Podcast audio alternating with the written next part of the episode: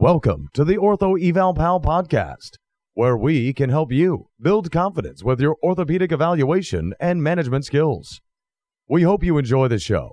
And now, for your host, Paul Marquis. Hello, everyone, and welcome to episode 121 of the Ortho Eval Pal podcast. I am your host, Paul Marquis, and today we're going to be talking about how to treat cervical nerve root compression problems. Now, I get a lot of great questions uh, through my YouTube channel, and about a week ago, someone asked why avoiding neck extension should be considered with patients with cervical herniated discs and nerve root compression.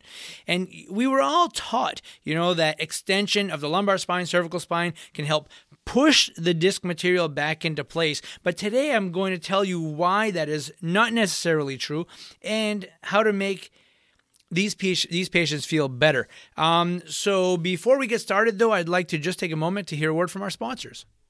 A good night's sleep is what every body needs. Fresh Rest bedding will keep you comfortable all night. Our advanced textiles and weave wicks moisture and also regulates body temperature. This design, coupled with our all natural organic antimicrobial, eliminates 99.9% of odor causing bacteria, as well as dust mites, which are an allergen to many. Because our bedding stays fresh longer, it is eco friendly, as it only requires washing once a month on average. This bedding is also known for its incredible softness. Our antimicrobial is all natural and organic, no metals, waxes, chemicals, or nanos. Our sheets will never leach onto or into your skin ever. These sheets are safe for your entire family. Fresh Rest is designed and engineered by Main Lee Technology Group, based in Wells, Maine, and our sheets are made for the USA. Fresh Rest bedding is only available for purchase through our e-commerce website by visiting freshrestbedding.com. Once again, that's freshrestbedding.com.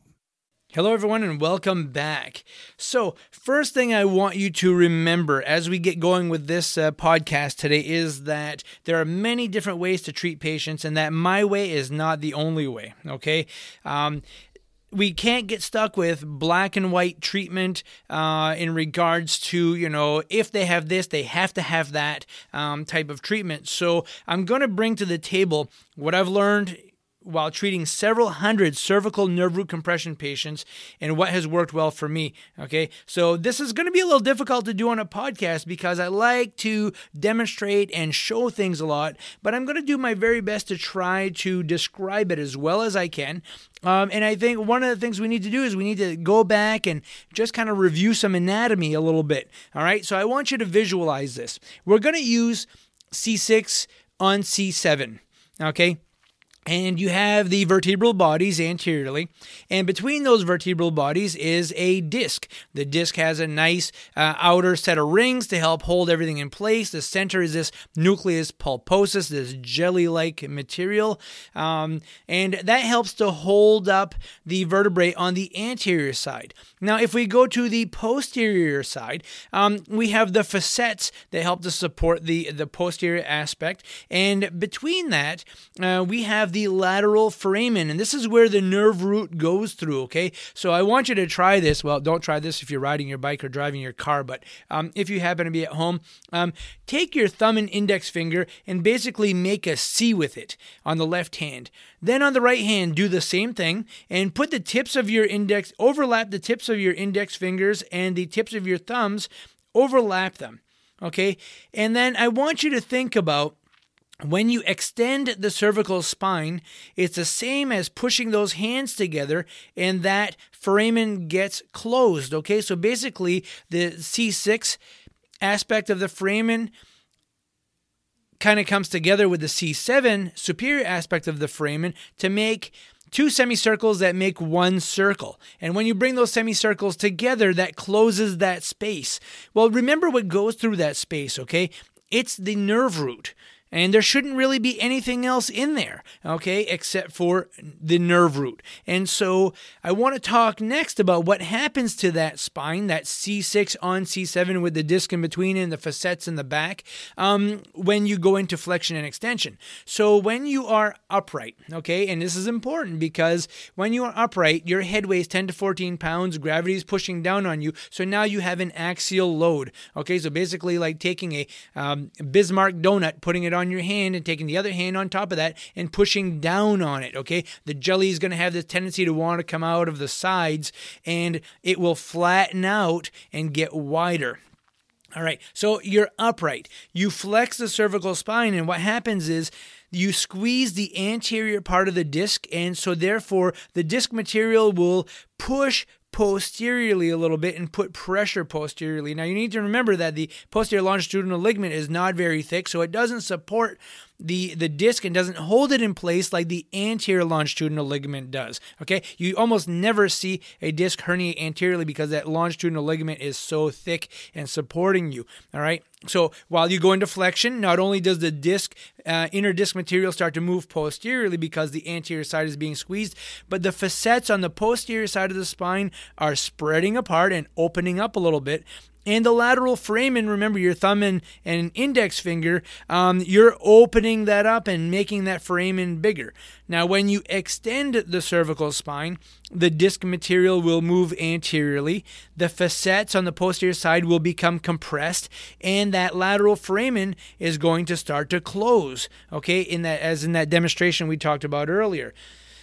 So, Anteriorly, the disc material can take up space in the foramen if it starts to herniate. Okay, so remember we talked about that lateral foramen does not like to have anything in there but the nerve root. But if you start to, if you have a herniated disc, some protrusion of that disc material, and it's starting to come out posteriorly, um, it is going to get into the anterior aspect of that foramen and take up space with that nerve root. Now, posteriorly, if that facet is becoming hypertrophied or spurring a little bit, um, that can also take up some space on the posterior side. The other thing that can happen is you can develop a cyst coming out of that joint, that facet joint, that can also encroach and take up space in that foramen. So now you've got um, this this space occupying stuff that is in that uh, foramen that can be very very painful.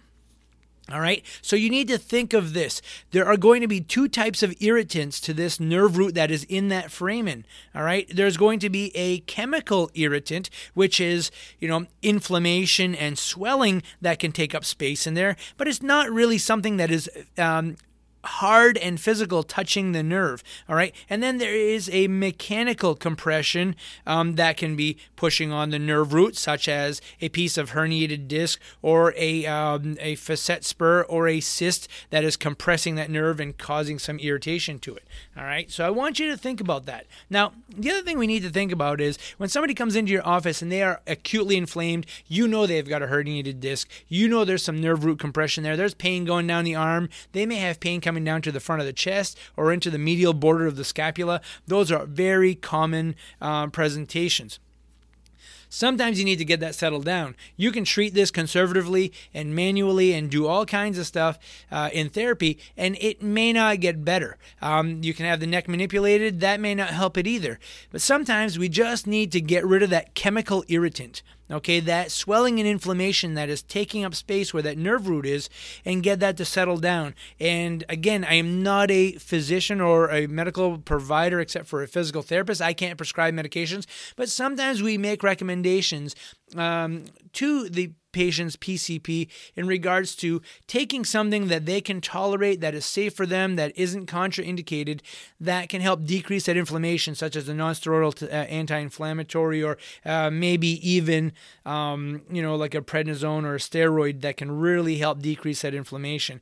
And sometimes just that alone is enough to take off the pressure in that foramen off of that nerve root, and then the patient will get a chance to heal and do well.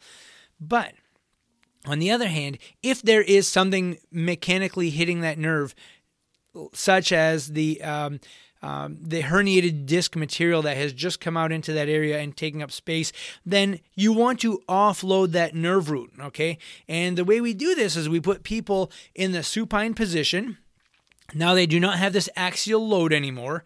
And then you need to think about the disc between C6 and C7. It's kind of like a sponge. You fill a sponge with water, you put it on the table, and you push down on it. The sponge gets wider and thinner and the water will come out of it. Now, if you take that sponge and pull it back up, it is now going to get its height back and it's also going to have a suctioning effect and pull the water back in. And this is the type of effect we're looking for when we do manual traction. Okay.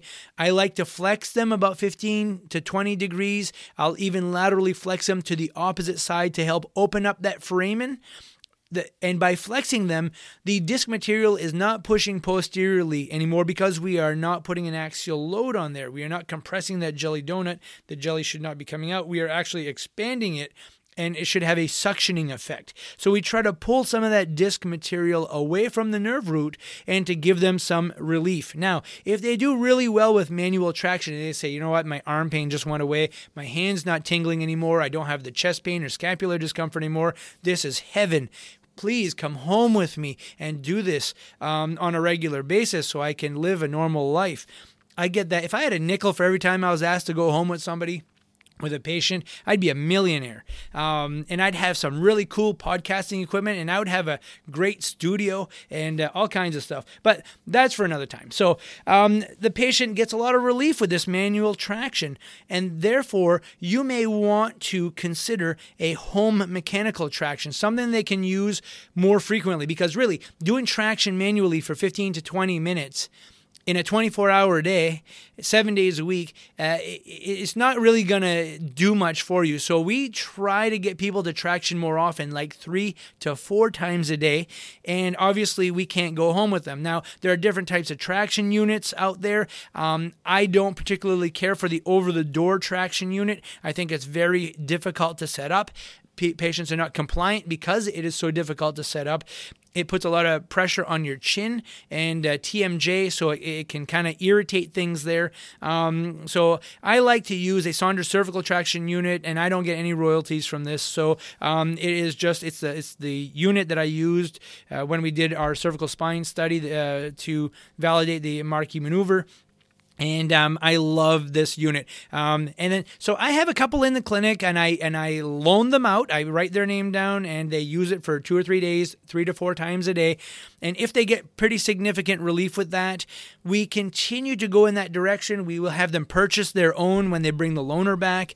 Um, and then in the meantime, we're trying to do other activities that will open up that foramen and take pressure off that nerve root, such as deep cervical flexion exercises. We will do some postural activities so that the uh, neck does not sit in so much relative extension, kind of like when your chin is sticking out and your throat is sticking out and you have this uh, hyperlordotic cervical curve that compresses everything that's in that foramen and can cause some irritation. So we try to get them out of that with some early postural exercises. Now, remember, this soft nucleus pulposus can get reabsorbed by the body over time.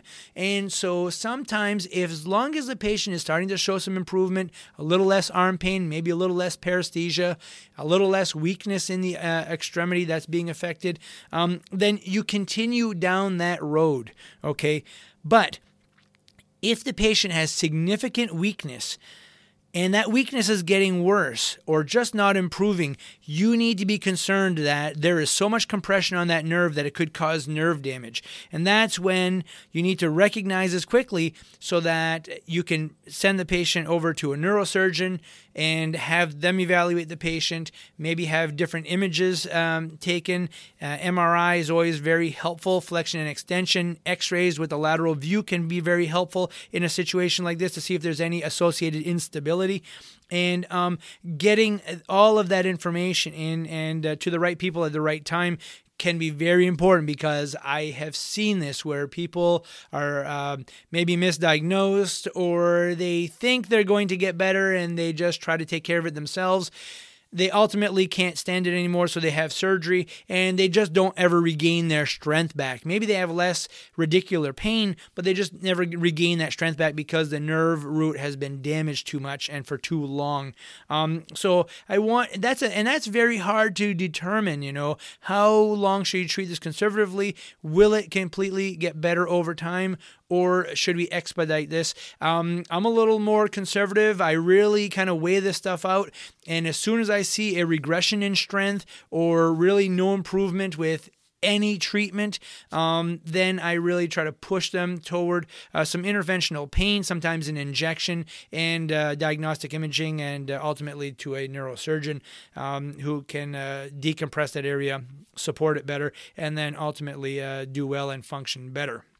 So, folks, again, I know that a lot of you may have different thoughts on how to treat this, you know, dry needling, soft tissue mobilization, and there are many different ways to try to uh, treat some of these things. What I want to emphasize today is that I have seen so many of these that um, your intervention early on is important, that you need to treat the cause of the problem and not just the associated symptoms like spasm or pain down the arm and trying to treat those types of issues. Um, in these situations, you have to make a mechanical change.